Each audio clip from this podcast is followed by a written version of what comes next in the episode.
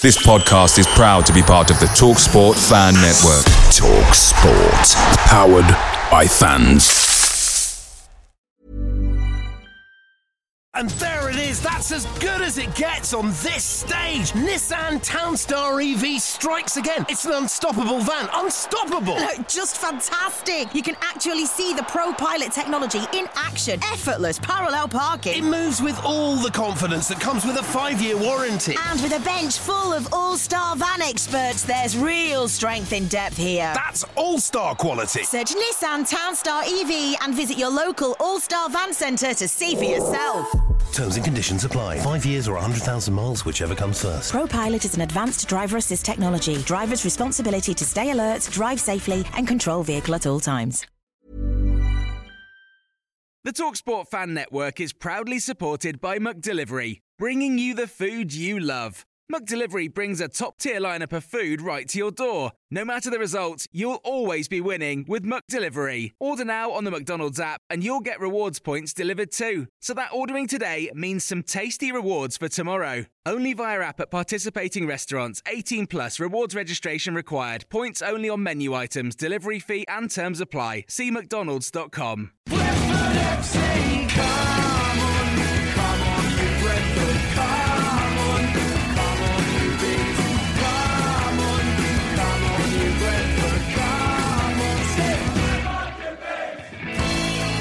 This is the Beesotted pride of West London, Minipod, and it's Monday. And normally, we're just chilling on a Monday, but today, because we've got a massive game on Tuesday, we thought we need to just pull out the Minipod. Not very often we do the Minipods, but today we thought it's especially important. We got a big win on Saturday up at Sunderland. 1,300 Brentford fans are up there, very jubilant. I think some of them are still stuck up in Newcastle, from what I can gather. But we managed to make it back, me and Laney very tired after a very long day, a very long weekend. But it was good. 2 0 to the mighty, mighty Bees. And the old Sunderland fans weren't particularly happy. But they're alright. But listen, let's forget about Saturday now. You can listen to what the fans had to say about Saturday in this little mini pod section. Then we'll come back afterwards and we're going to talk to a very special guest. I've just actually tweeted that it's a, it's a bizarrely unsatisfying 2 0 win because because Sunderland are that bad. It, it's, it's, it ultimately, it's proved nothing um, for me. Um, I just think I didn't. I, after last week, you kind of you kind of thought they're obviously not that bad, but they are. They're, they're genuinely awful. Um, they. I know we sort of moan about Burton and um, and and how negative Burton are, but at least they got a plan. Sunderland I mean, there, there's nothing there. I don't think today proved anything, to be honest. Um, you know, we, thank God we won 2 0. The second half, I thought we, you know, we, we, we flattered to deceive, if I'm brutally honest with you. Um, and, uh, you know, a little bit more required. It, it, in a funny way, it's, it's, weird to come out of a 2 0 win and say that, but especially at a club this big. It was like playing against Subbuteo players, but it was a win, and a win is a win, and it's better than a loss, and why not? We'll have it. If, if that's how they're playing every week, they're not in a little bit of trouble, they're in a lot of trouble. They're going down, I mean, they're going straight down, and they might go down again. They need to do something. Yes, the Ryan Woods, his old man, is in the house here again today, indeed, and, and I, I know Ryan had a little bit of a knock last week, didn't he? He did, yes, against, uh, against Derby, yes. He came on as sub today, and, and, he, and, he, and he picked the game up a little bit as well, didn't he? Yes, he did, yes. Come on, played well, back to his old self again. They started well, Brentford, as they do, and they um, took it to him, and they played well, very well. I thought uh, Sunderland was an average side, though, to be fair. Average? Very average. Yeah. I mean, uh, you, I mean, that's, been polite. Yes, I, I can see. I can see the, the, the eyebrows going. Surrounding of the ground they've actually got. I'm surprised they're actually in a situation where they are. To be fair. Yeah. But Kochko, he scored a bit of a bit of a blinding goal. That one, wasn't it? That first goal. Yes, nice goal. Very good goal. Yes. Yeah. Surprising. Yes. Eye opener. Yes, definite. so, right, if Ryan Woods' old man is confused, they're all confused. Definitely.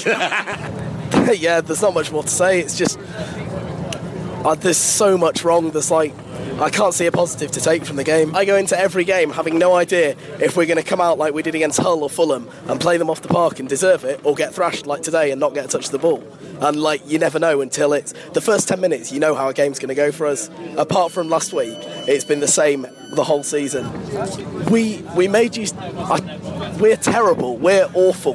but I didn't think you were world beaters. Like if we had a half decent team, we could have done something with it, but we don't.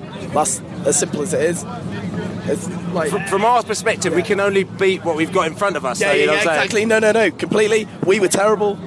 That's like fair play to you. But as in, if we'd had any sort of investment, if we'd had strengthening like the positions we need, we've got Ashley Fletcher up front. He missed a terrible goal last week, didn't he? Yeah, yeah, missed that. I don't. He's six foot three, six foot four, something. He's huge, and he doesn't jump. He backs into a defender, and the ball goes over his head.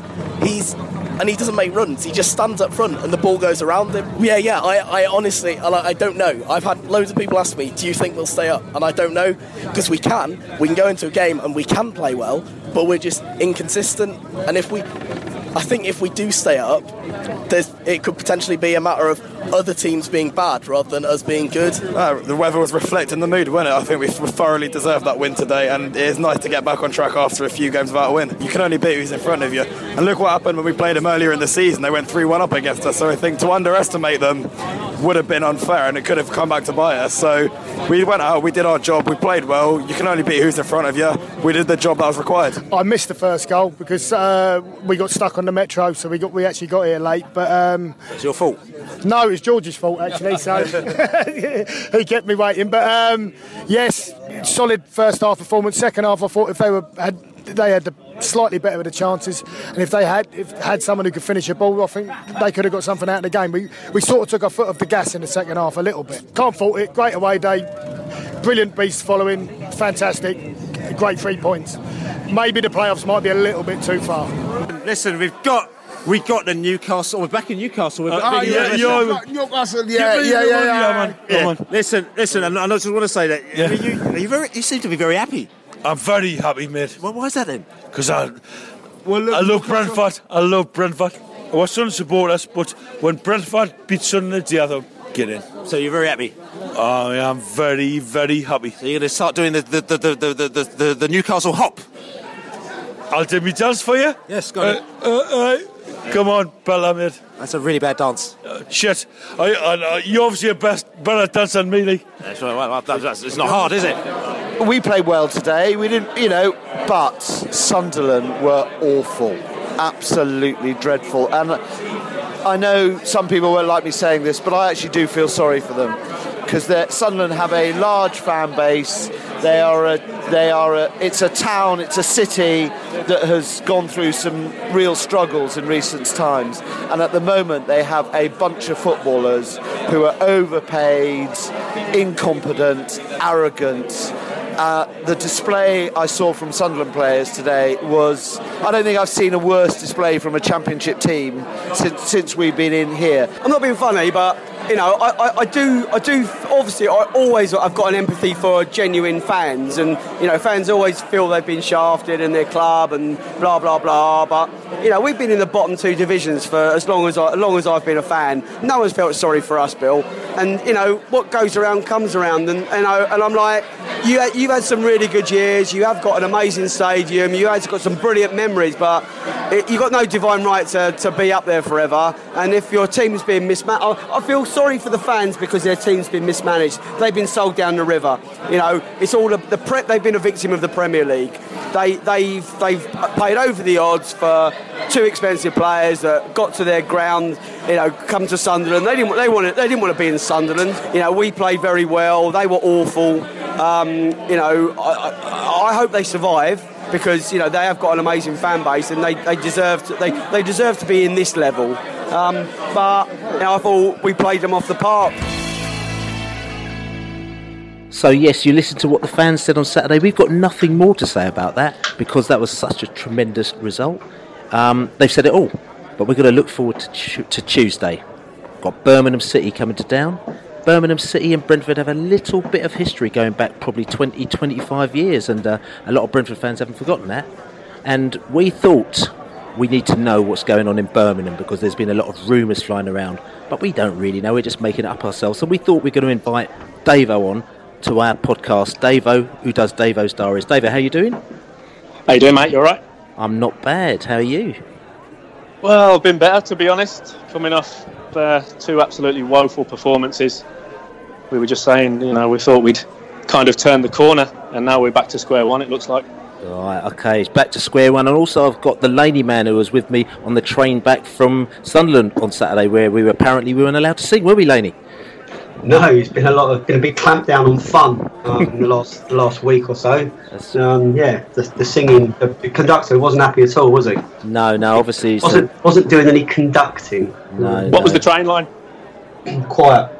Yeah, it was a quiet. it, was, it was written in the Virgin Trains manifesto. There's no fun and no singing after a away victory so far away. But it doesn't matter. behave yourselves. Yeah, yeah, we, we behaved ourselves very well. But listen, we don't matter about that because we're going to have fun, hopefully, tomorrow night. So listen, Davo, just tell us a little bit because obviously the last time we chatted was a few months ago, and uh, you had pretty much high hopes, even though your season had gone according to plan.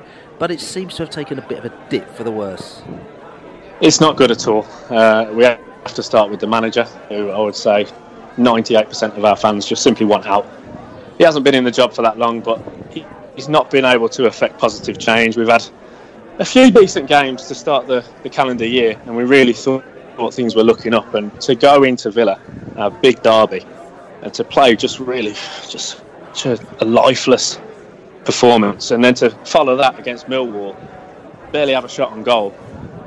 The ground felt like a morgue, and it really is just depressing times again to be a Birmingham fan. I mean, you talked about Harry, you know, at the beginning of the season, you talked about Cotterill. But, Yeah. I mean, from what I remember rightly, your fans actually, and even yourself, you all wanted Cotterill, didn't you? You're right. I mean, it was it was mixed. Personally, I thought it was the best possible appointment, just simply because the options weren't great, and he'd helped kept us up the the season before, and he seemed like the kind of guy that we needed. A, a kind of uh, traditional manager who can just come in, maybe motivate the players, give them a simple style of play, and get the basics right. Um, and unfortunately, he's he's failed in a lot of ways. Um, he still doesn't get the basics right. We're setting out with ridiculous teams that we can all see before the match. We're not going to achieve much. I mean, we've got a player called Maikel Kieftenbeld, a very defensive central midfielder who has never met, never ever made a pass to unlock a defence in his life. That's not what he does. And he's played him in the number 10 role. And we're just looking at ourselves as fans thinking, what hope have we got? And I'm really hoping that tomorrow he puts a, a bit of a different team out there because we know the players that we've signed from you. Jota being the main one, our record signing. And he has struggled, and part of that is on him. But a lot of that, I think, is on the fact that Cotterill, as a manager, makes it very difficult for him. Why does he bring him on with 10 minutes left when the game's already over? When we're down 2 0? He's done it time and again. It's very frustrating. Again, I mean, Laney, we, you know, bringing you in here as well. I mean, we've been discussing the well, we, from the very beginning, we were discussing the redknapp factor, weren't we? And um, I mean, Yeah, what's yeah. your thoughts, Laney? I mean, are, are we? I mean, he's obviously given us twelve million pounds, and we're, we're sort of quite grateful for that. But there was a little bit of niggling going on at the time as well, because I mean, that, to be fair, there were three first-team players. First team players who were quite instrumental to our team and everything like that. Jota was an absolute god on the Brentford terraces. Um, you know, he, he probably brought in an extra 1,500, 2,000 fans at Brentford easily each week. You know, Harlee Dean was a staple diet, as they call it. He's been there for years. You know, it probably got to the stage where people didn't know whether or not he was positive or negative effect to the team because he'd been there so long. And Maxime Colin was just a really, really, really nice bloke. And, uh, you know, we used to talk to him in the pub, you know, and uh, we actually walked past his house all the time, didn't we? His flat. Yeah, didn't yeah, we? Lane? yeah, yeah. We no, we did. I mean, you know, if I'm being brutally honest, you know, and some of this is going to sound like I'm trying to wind, wind Birmingham up, but I, I don't intend to do that, honestly. But you know, I, I think the only player that we miss really is, or the only one we'd really have back is, I, I would say, is Colin. Um, I don't, I don't think we've missed Harlee Dean like at all. I think, in fact, we've, you know, it's helped us find a better defi- defensive partnership. Jota, you know, yeah, it was it was a shame to see such an iconic player go, and we've said it, you know, quite a few times on the pod, Bill. That you know, you're right. You know, he, he had a you know a bit of a wow factor about him, and he was something special, and he put a smile on a lot of fans' faces. But really, we we've not we've not really missed him. Um, we've we've missed Lasse Vibe more than you know than, than those, and it's been us the early days. We, we're going to adapt. So, you know, and, and again, if I'm honest with you, I think part of the reason he's not really succeeding at Birmingham Jota is I don't think he wants to be there. You know, I think I think his, his agent promised him a you know a Premiership deal or a Premiership move, and it was all like, it was all like last knockings, and it was like Fulham coming in for him, and you know somewhere somewhere that was local, and he could have stayed in West London, and you know he was probably up for a bit of that. He wanted he wanted a bit more money and not probably move very far, but in the end he's got a lot more money, and he's had to move to Birmingham. He didn't know anything about Birmingham, um, so I just think he's he's it's a, it's a sort of a, a move that's sort of doomed to failure, if I'm honest. You know, I, I hope I hope he plays well again because you know he is a quality player, and I, I still think he's he's good enough for the top flight at some stage. But you know, I, I, I think that if he if he doesn't if he doesn't pull it out the fire or pull it out the bag at, um, at St Andrews, then no one in the top flight is going to take a punt on him. He's, he's kind of he's kind of clipped his wings at championship level. So it's a, it's a shame, but you know, careful what you wish for and and this isn't a disrespect to Birmingham, as we said. Is me personally, and Dave knows I come to Birmingham a lot. I come up to yep. Birmingham, you know, all the way through, go up to Shrewsbury to go and see my son up there as well. So I, I actually really enjoy coming to Birmingham. I've had really great times there, and I know a lot of good people. There's yourself, there's the Brummy Joe, there's the Bix and them lot from the Blues for All posse. There's a lot of good people out there, which I which I know. So it's nothing to do with that at all. So yeah, I think, I think that's been overplayed a little bit. Uh, I mean, maybe on social media, especially just the idea that now, uh, as fans, we all hate each other. Blues and Brentford. I mean, that's not the case. If anything, uh, we can see similarities between the clubs. I mean, Brentford is a, a, proper football club, just like ourselves. Obviously, you can understand your fans being a, you know, a bit put out by the fact we've had a raid on your on your squad.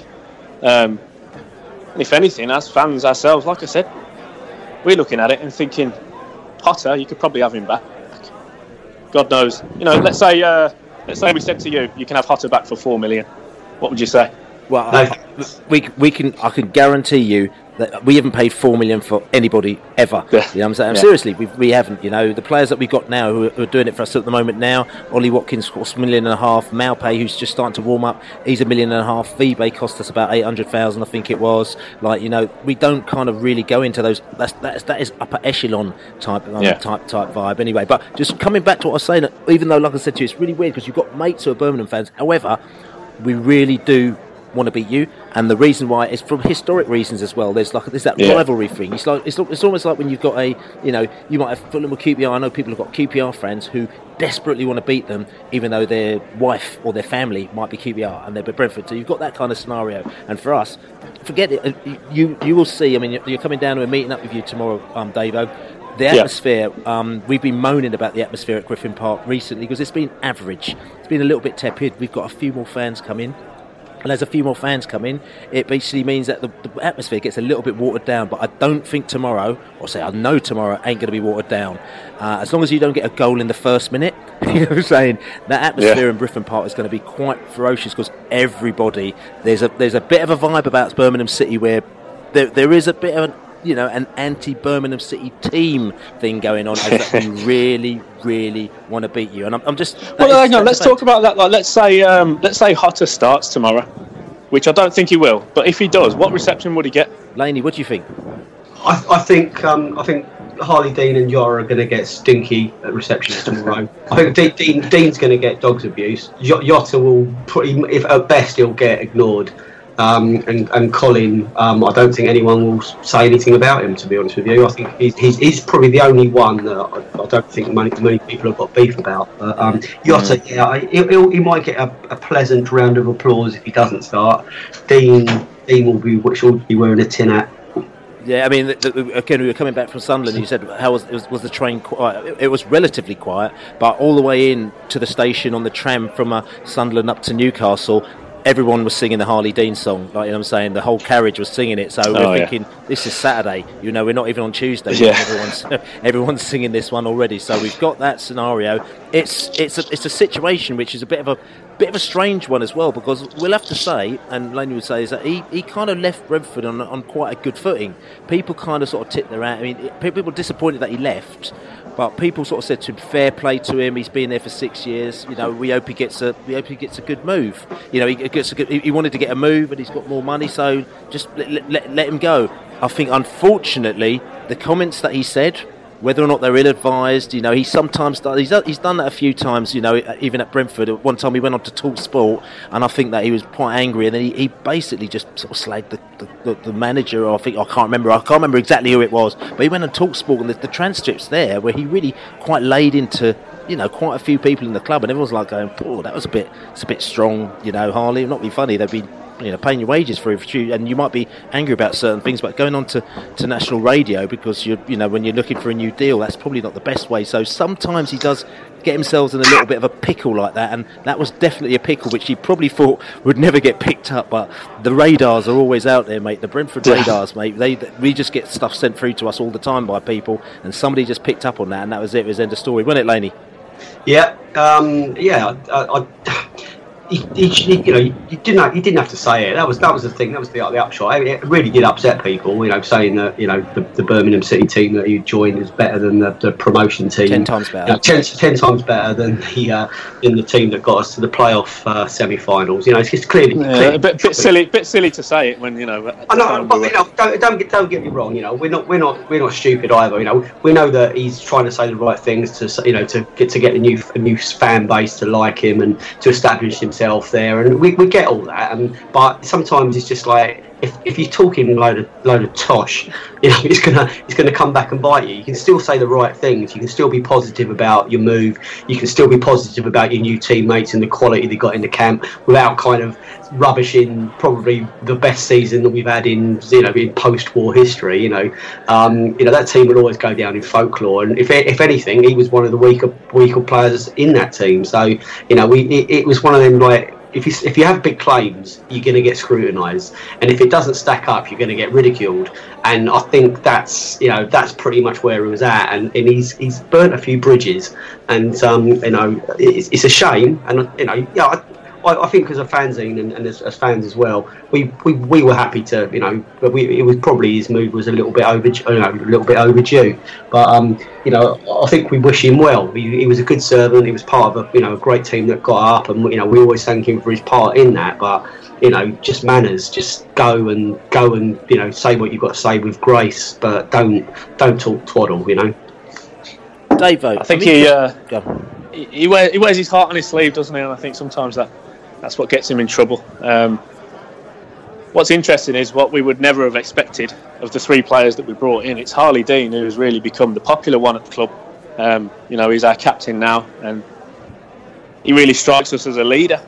He's kind of shown himself to be the one guy who's up for the fight, and he'll make the occasional mistake, but he's at least the kind of player that we can all get behind. I know. In, in which case, fair you know, fair enough. He's you know, it didn't start well for him. He did get dropped. He did make mistakes. Yeah. If, he's, if he's if he's come back from that, then then good on him. You know. But you know, I, I think you know, you're right. He, he has got a leadership quality. He, he certainly um, he certainly does graft and he and he does battle. And you know, we he, he in the past he's made mistakes and come back stronger and learnt from them. He, we had a really good year out of him um, last year. Um, so you know he's, he's, a, he's a quality player at this level. So you know we, again we don't overall wish him any ill, but I think his comments will come back and bite him in the arse again tomorrow. And, and Dave, I would say as well. I mean, we were talking early in the season, and at the time when everything was going wrong for you, and he, he was having some terrible games. And I actually did say to you, I said, "I bet you'll be Birmingham captain," didn't I? You actually did, yeah. Spot You know? on. So that was, and that was when you dropped him. You, you and you thought I was joking, but you know, Yeah. we know the type of player that he is. So even though he was going through a bad time, we said that you know he'll be in there, he'll, he'll become Birmingham player because you could see that he was kind of making the moves. He was like, I remember at the time he was actually telling the Birmingham players what they were doing wrong, which again, which is like you know. The dressing room Yeah. weren't light. There's infighting in the dressing room, and I said to him, "He's making moves to be the captain." And about a month later, he was, wasn't he? Yeah, absolutely. Uh, Michael Morrison was the captain. He's been captain for a, a few seasons for us, and he's he's lost it. So Yeah. uh, I don't know how he must feel towards him, but no, fair play to Harlee. He's he's done all right for us. Yeah, yeah. So, uh, and it's interesting as well, mate, because like I said to you, we've. Um, I mean, you talked about Harlee. You know, Jota as well. You've, you know, you said that he, he might not start because he hasn't done the business, and and we're just interesting as Brentford fans. You know, six months down the line now, really what you what you see in these players because we've seen it on social media. Um, Jota gets he gets quite a lot of abuse from, from the Birmingham fans from what we can see. Maxime Colin, you know, we don't see too much about him. People seem to sort of kind of just he's, he's almost like a little bit invisible. You know, he, he I think he scored a goal and, and set up a goal sort of you know in, in, in, in a couple of games, and people Yeah. have seen that he's half decent, but still not you know still not sure. And obviously we've seen the Harlee Dean has gone up in people's estimations, and you've got the song about him, which is refers to actually probably one of your I think it's one of your ex players who has actually was not very good. Which is who is it again? The song? Uh, Chris, uh, the uh, Harlee Dean song. Yes. Uh, Harlee Dean, he is a great defender. Harlee Dean, he's better than Chris Samba. That's it, Chris Samba. Dean, he never gives the ball away. Yeah, Chris Samba, and I think a lot of Birmingham fans going, "Oh no! If the barometer is Chris Samba, oh no!" yeah, it does does make you think. But um, Is it too late for revision entries? yeah, I'm not sure. I know there's a few fans who aren't too fond of that song, but it has caught on. Yeah. Um, you, you mentioned Colin. He, he is. He strikes me as very professional, very tidy player. Um, I'd like to see him and Jota both get a chance to play together because one thing I did notice is when they were in the side together, it looked like they've got a bit of an understanding, and that's the one time where I looked at Jota and I said, "Okay, he looks comfortable today." Um, unfortunately, since then, Cotterill has messed around again. He's moved uh, Colin to left back the last couple of games, and again he does a job, but I think you've got to keep him at right back where he's played well. We've brought in Jenkinson on loan from Arsenal, and we've played him at right back. And to be honest, I don't know what he's done to get in the side. He's, he's never achieved anything in his career. He's not even young anymore, so you can't say he's got potential. He made mistakes at Villa. We've got to get him out the side. I think get Colin back at right back. No one's as fans. We don't have any problems with Colin. Um, Jota, yes, he's got a bit of stick. I think that's that's to be expected when it's your record signing and he's not really done much. The only thing I think is we don't make his life easy. I mean, I spoke to you before. He's a player that has to feel comfortable. Like Laney said, he's maybe not feeling at home in Birmingham, and that's loved. fair enough. But loved is the word. He needs to feel yeah, loved. he's got to feel loved. Yeah, absolutely. Yeah, he, he is one of those that seems to, you know, he, he needs a lot of, um, he needs a cushion around him. He needs a lot of things to be to be right in his life, and as we found out without going into it in too much detail again.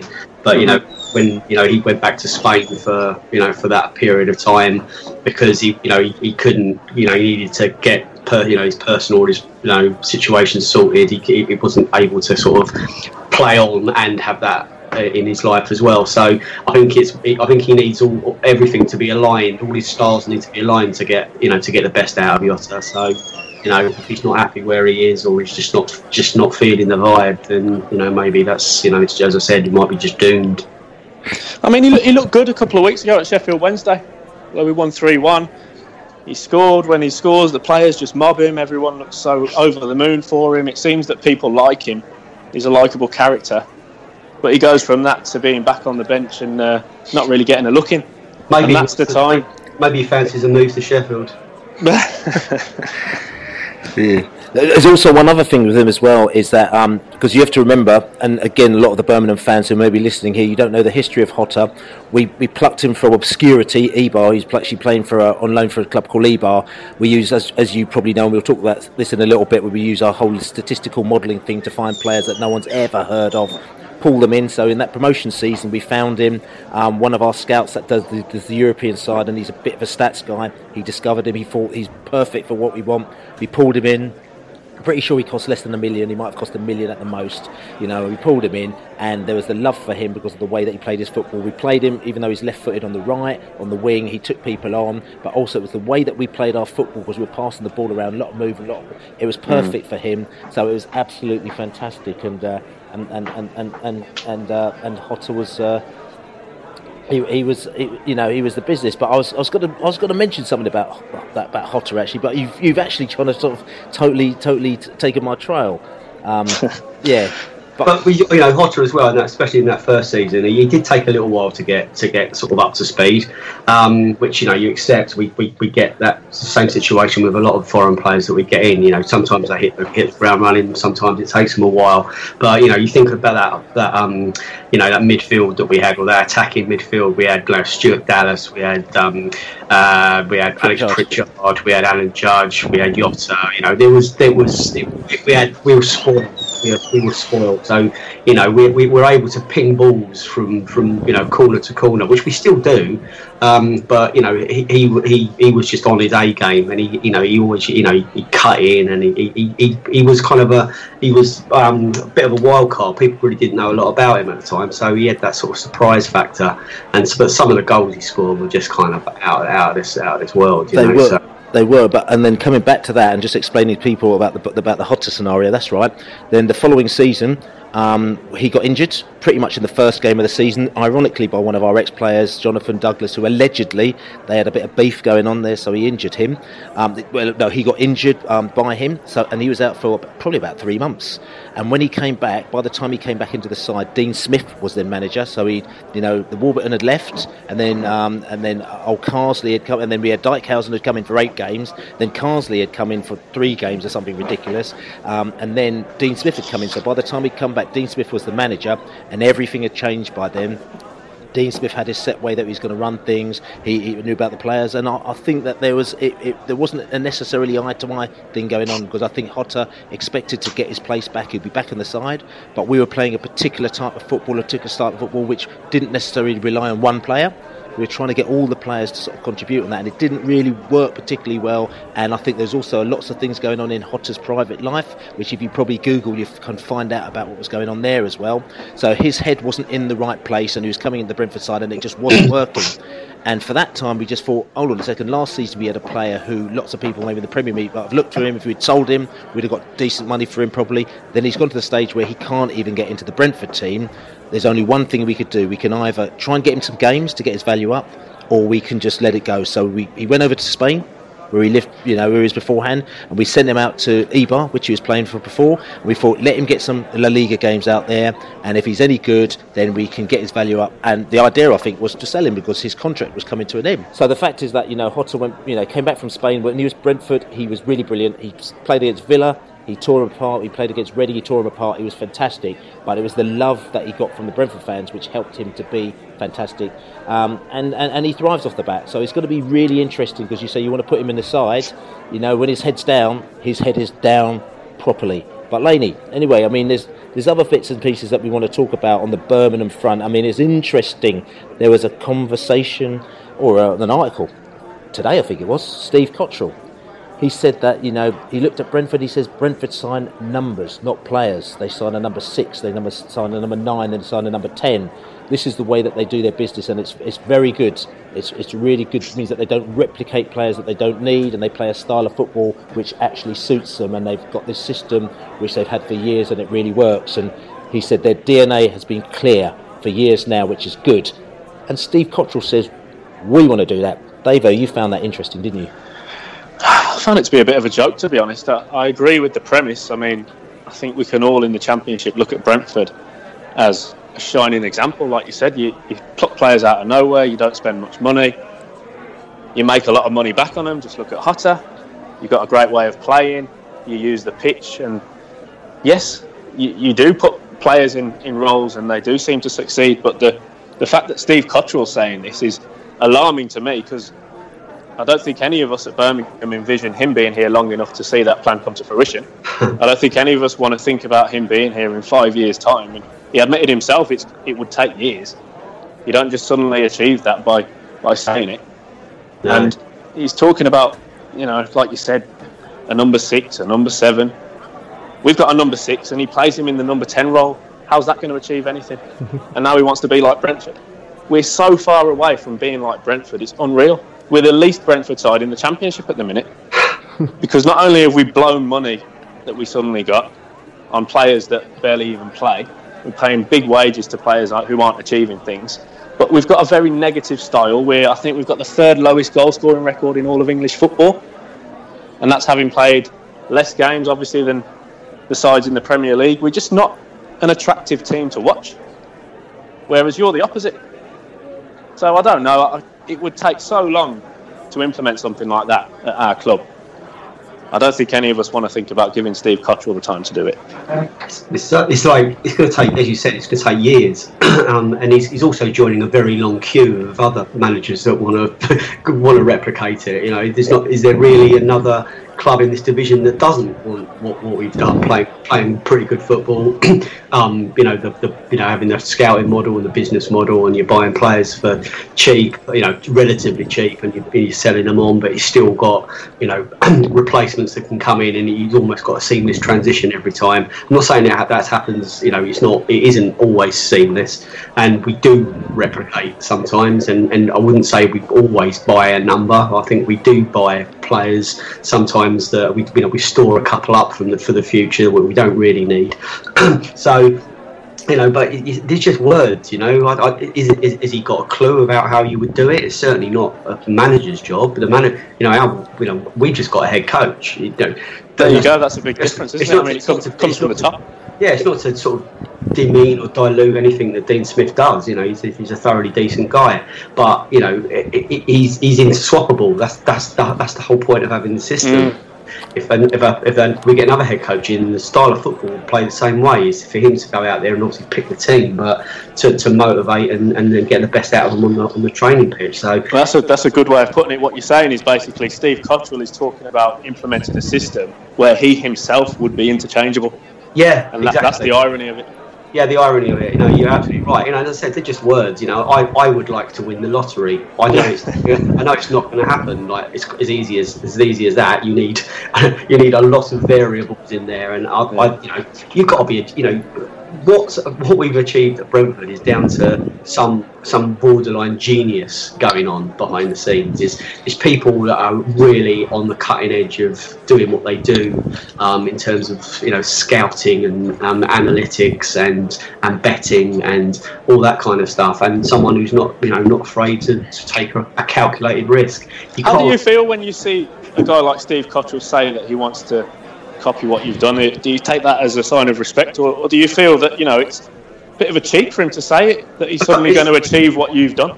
I think you, you you hit that nail on the head. You said it's kind of a bit funny, really. It's just kind of like, you know, uh, it's yeah, of course, anyone that tips our hat to us, but you know, I I read that sometimes as God, if they can do it, anyone can do it. And yeah, yeah. and and I, I, just think no, it's, it's it's it's not that. You know, we are. This is why the whole teams like Brentford, the little tin pot Brentford thing, is something that we just adore. We love it because hmm. you know it's it's you know a lot of people just look at the name and look at our history. You know, uh, our kind of last thirty years of history and just kind of scoff. You know, but you know, it's we're, we're not going anywhere. So I think you know over the next five or six years, we'll we'll emerge as you know someone that we're taken far more seriously. And I, I'm, I'm slightly different in that thoughts as well because I actually I'm, i actually take that as a bit of a bit of an honour because the fact is that we got absolutely torn to pieces. You know, when we first came in this league, and first of all they used the old excuses. Oh, they haven't got an experienced manager, so they're gonna they're gonna flunk, flunk because we had Mark Warburton as manager. Then they start to say they haven't got any experienced players in this division, so they're going to flunk it. You know, because we had Andre Gray as a striker and Scott Hogan as a striker, and you know Harlee Dean intervention. And they just basically just laughed at us like you know. And then when we did what we did, it's like we were breaking all the rules. And then afterwards, when and, and then after that, when the whole Mark Warburton thing that came about, which came about basically for the reasons that you just talked about, it's like what Steve Cotterill said. But the, on the flip side, the owner um, halfway through the season decided that you need to put in a system which actually made the head coach interchangeable so you don't have anybody who's the top dom who is actually controlling things and also works within a system you know which, which says that if the system says that you know we're going to have a person who, who, who coaches the players that he does and then we've got somebody else who buys you know who, who scouts the players. They do that and the system kind of works and he basically changed the system to ensure that that was going to happen because at that time we didn't have that system in place, and it was causing us a few problems where we had a bit, few loggerheads in players that we wanted to sign and they couldn't sign, and you know, and all this kind of stuff. It just wasn't right. So that system had, had come in, but people then laughed at, at Brentford. They said, "Ah, oh, look at them! What have they done? They're just brilliant. You know, everything was going fine for them, and they don't know what they're doing. They they buy players by computer." And we're thinking, "No, no, no! You've got it all wrong." That's not how we work. We actually do scout players, and but we've just used this system to find players, and it's taken us three or four years for people to turn around and actually go, actually, they, they do look like they know what they're doing. So for me, for him to say something like that, because he's part of the old school network where yeah. of the managers who, who are on the conveyor belt, he'll get another yeah. job somewhere else and do the same thing, you know. And we're not we don't do that conveyor belt thing. He's not really on our radar. We don't we don't get managers like him, and it's not a disrespect. It's just that's not what we do. We'd rather get a non-brand name manager who will play football in the style of football that we want to. And This you is, know, but this is your- why also the Harry Redknapp thing was, you know, it, it kind of it fueled the kind of derision that you know that the Brentford fans felt towards Birmingham was because you know oh is, is another another sort of experience so you know manager that wants to just come along flash his checkbook and expect him just to replicate what we've achieved. You can't. You can't it's more. To, it's more to buying our players than than, than achieving what we're, we're achieving. You know, it's, it's, it's, they're just the players are just one part of a very much bigger picture.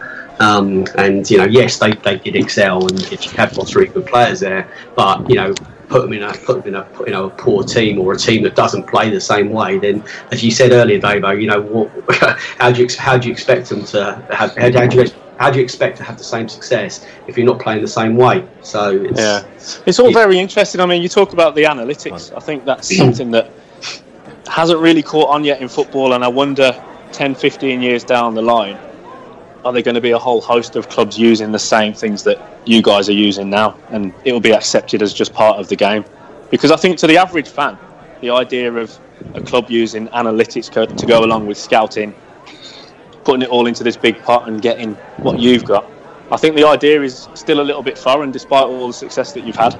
Yeah, I, th- I think because because we've been at you know at, at the centre of it, and there's been a lot of there's been a lot of waffle, and there's been a lot of you know column inches written, and a lot of you know um, online articles written about it.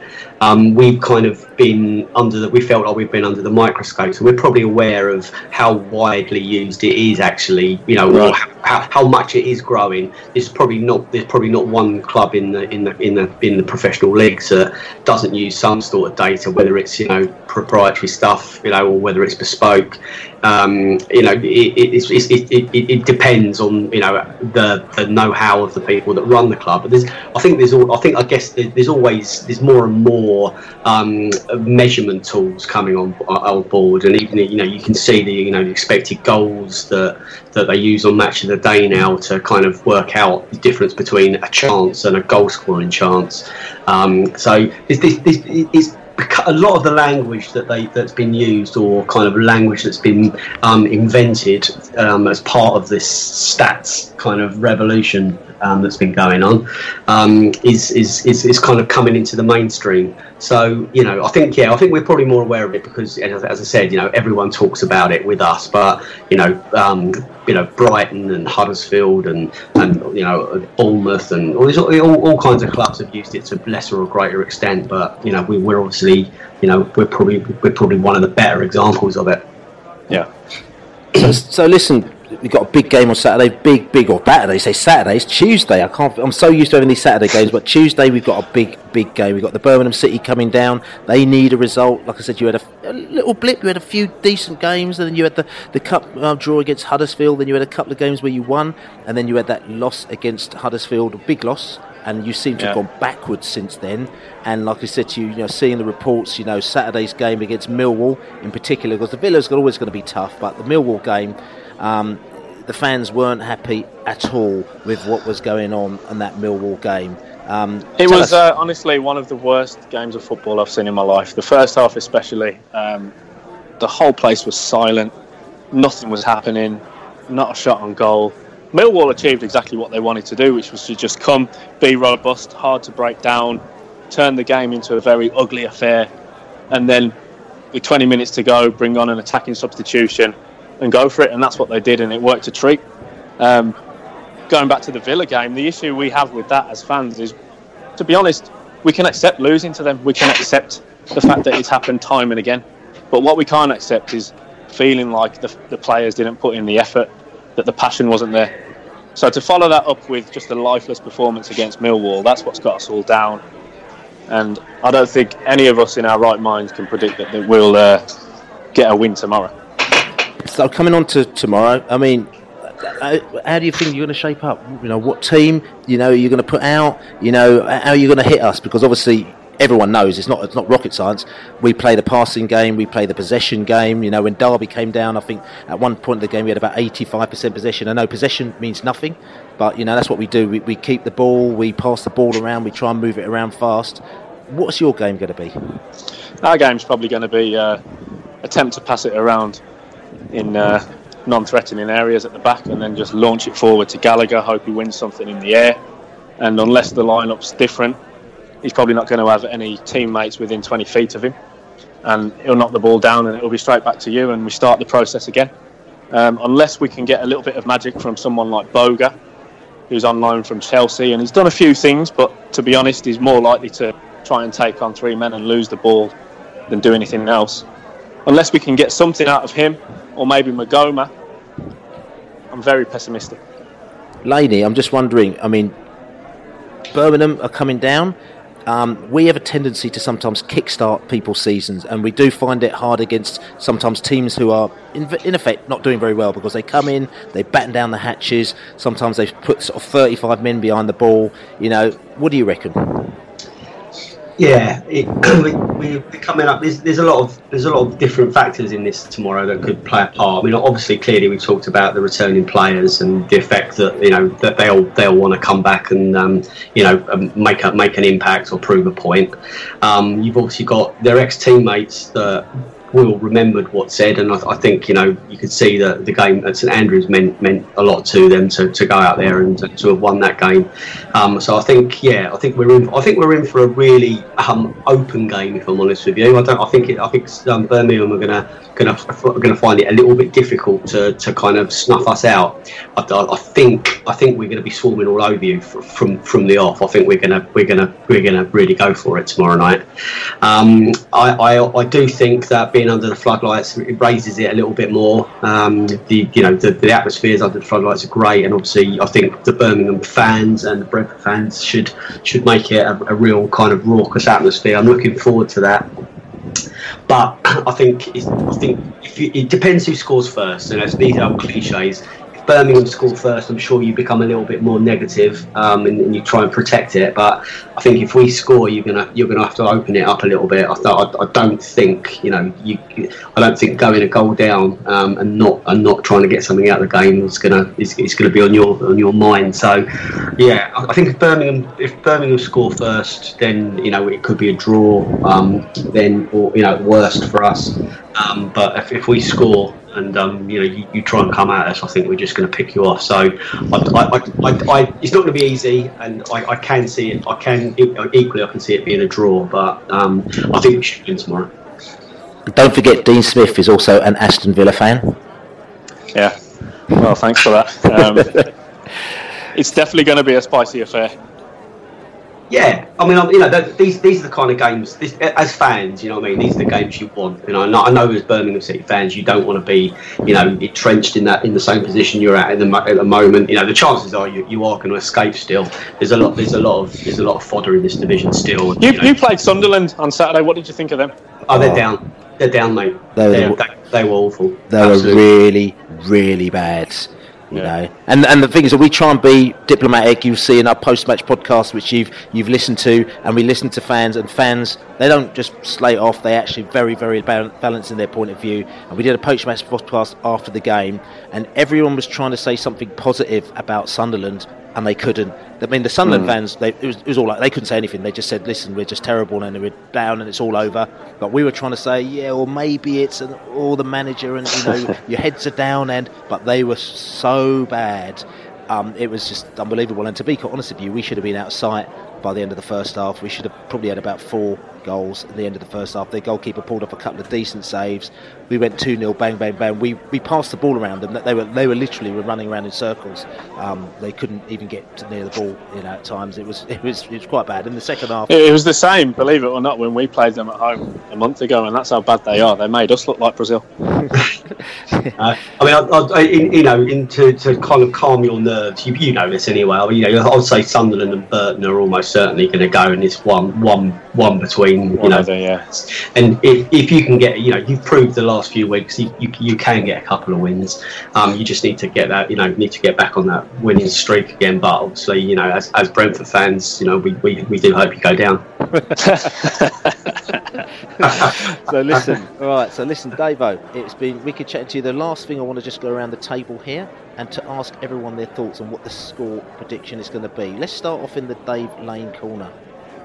Okay, um, I'm going to go uh, ding dong two two one B's win. Very very very edgy. Both teams having quite a lot of chances. It's going to be quite an open game, I think. Oh, Davo. I'm going to go 2 0 Brentford, I'm afraid. I think you're right about the first goal being pivotal. However, if you score it, I can't see us coming back. We don't come back from behind. We don't have enough goals in us. We don't have any creativity. I can only hope that we go out there and the occasion brings the best out of us, and maybe we get something special from Jota on his return if he plays. But I'm not counting on it. I, mean, I, have to, I have to say that Birmingham, um, we haven't got a great record against Birmingham, but I try not to go for these historic things. Every time you come down to our ground, you seem to get a win somehow. There was that season where I think you won 2 1 where uh, Donaldson went over for a penalty yeah. in like the ninth yeah. minute, which is, uh, you know, I think he was winking at the referee then, sort of just laughing away, you know, and, and it was the Alamo in the second half, and I, have got no idea how you how you won that match, you know, so it's not great. However, I think that this is the year where Dean Smith has sat down to them and he's sort of said, listen, this ain't the year for you to be losing to these guys. You know what I'm saying? This time, we need to put this to bed. So I believe it's going to be 2 0 to the mighty, mighty bees. So, but anyway, listen, great chatting, great having the little Beesotted pride of West London mini pod.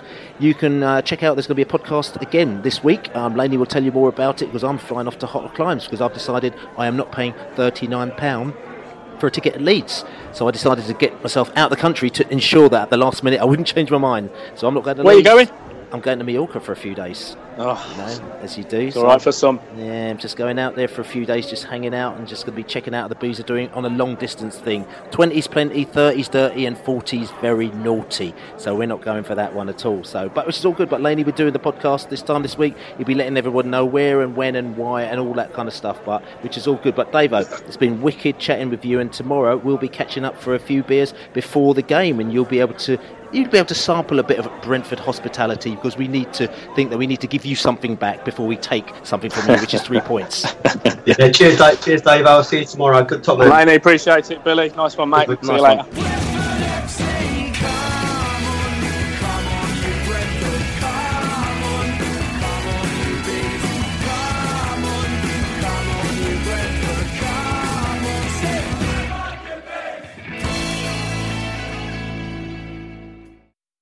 Days are great, but there's nothing quite like playing at home. The same goes for McDonald's. Maximise your home ground advantage with McDelivery. Order now on the McDonald's app. At participating restaurants, 18 plus serving times, delivery fee, and terms apply. See McDonald's.com. And there it is. That's as good as it gets on this stage. Nissan Townstar EV strikes again. It's an unstoppable van. Unstoppable. Look, just fantastic. You can actually see the Pro Pilot technology in action. Effortless parallel parking. It moves with all the confidence that comes with a five-year warranty. And with a bench full of all-star van experts, there's real strength in depth here. That's all-star quality. Search Nissan Townstar EV and visit your local all-star van centre to see for yourself. Terms and conditions apply. Five years or 100,000 miles, whichever comes first. ProPilot is an advanced driver assist technology. Driver's responsibility to stay alert, drive safely, and control vehicle at all times. This podcast is proud to be part of the TalkSport Fan Network. TalkSport, powered by fans.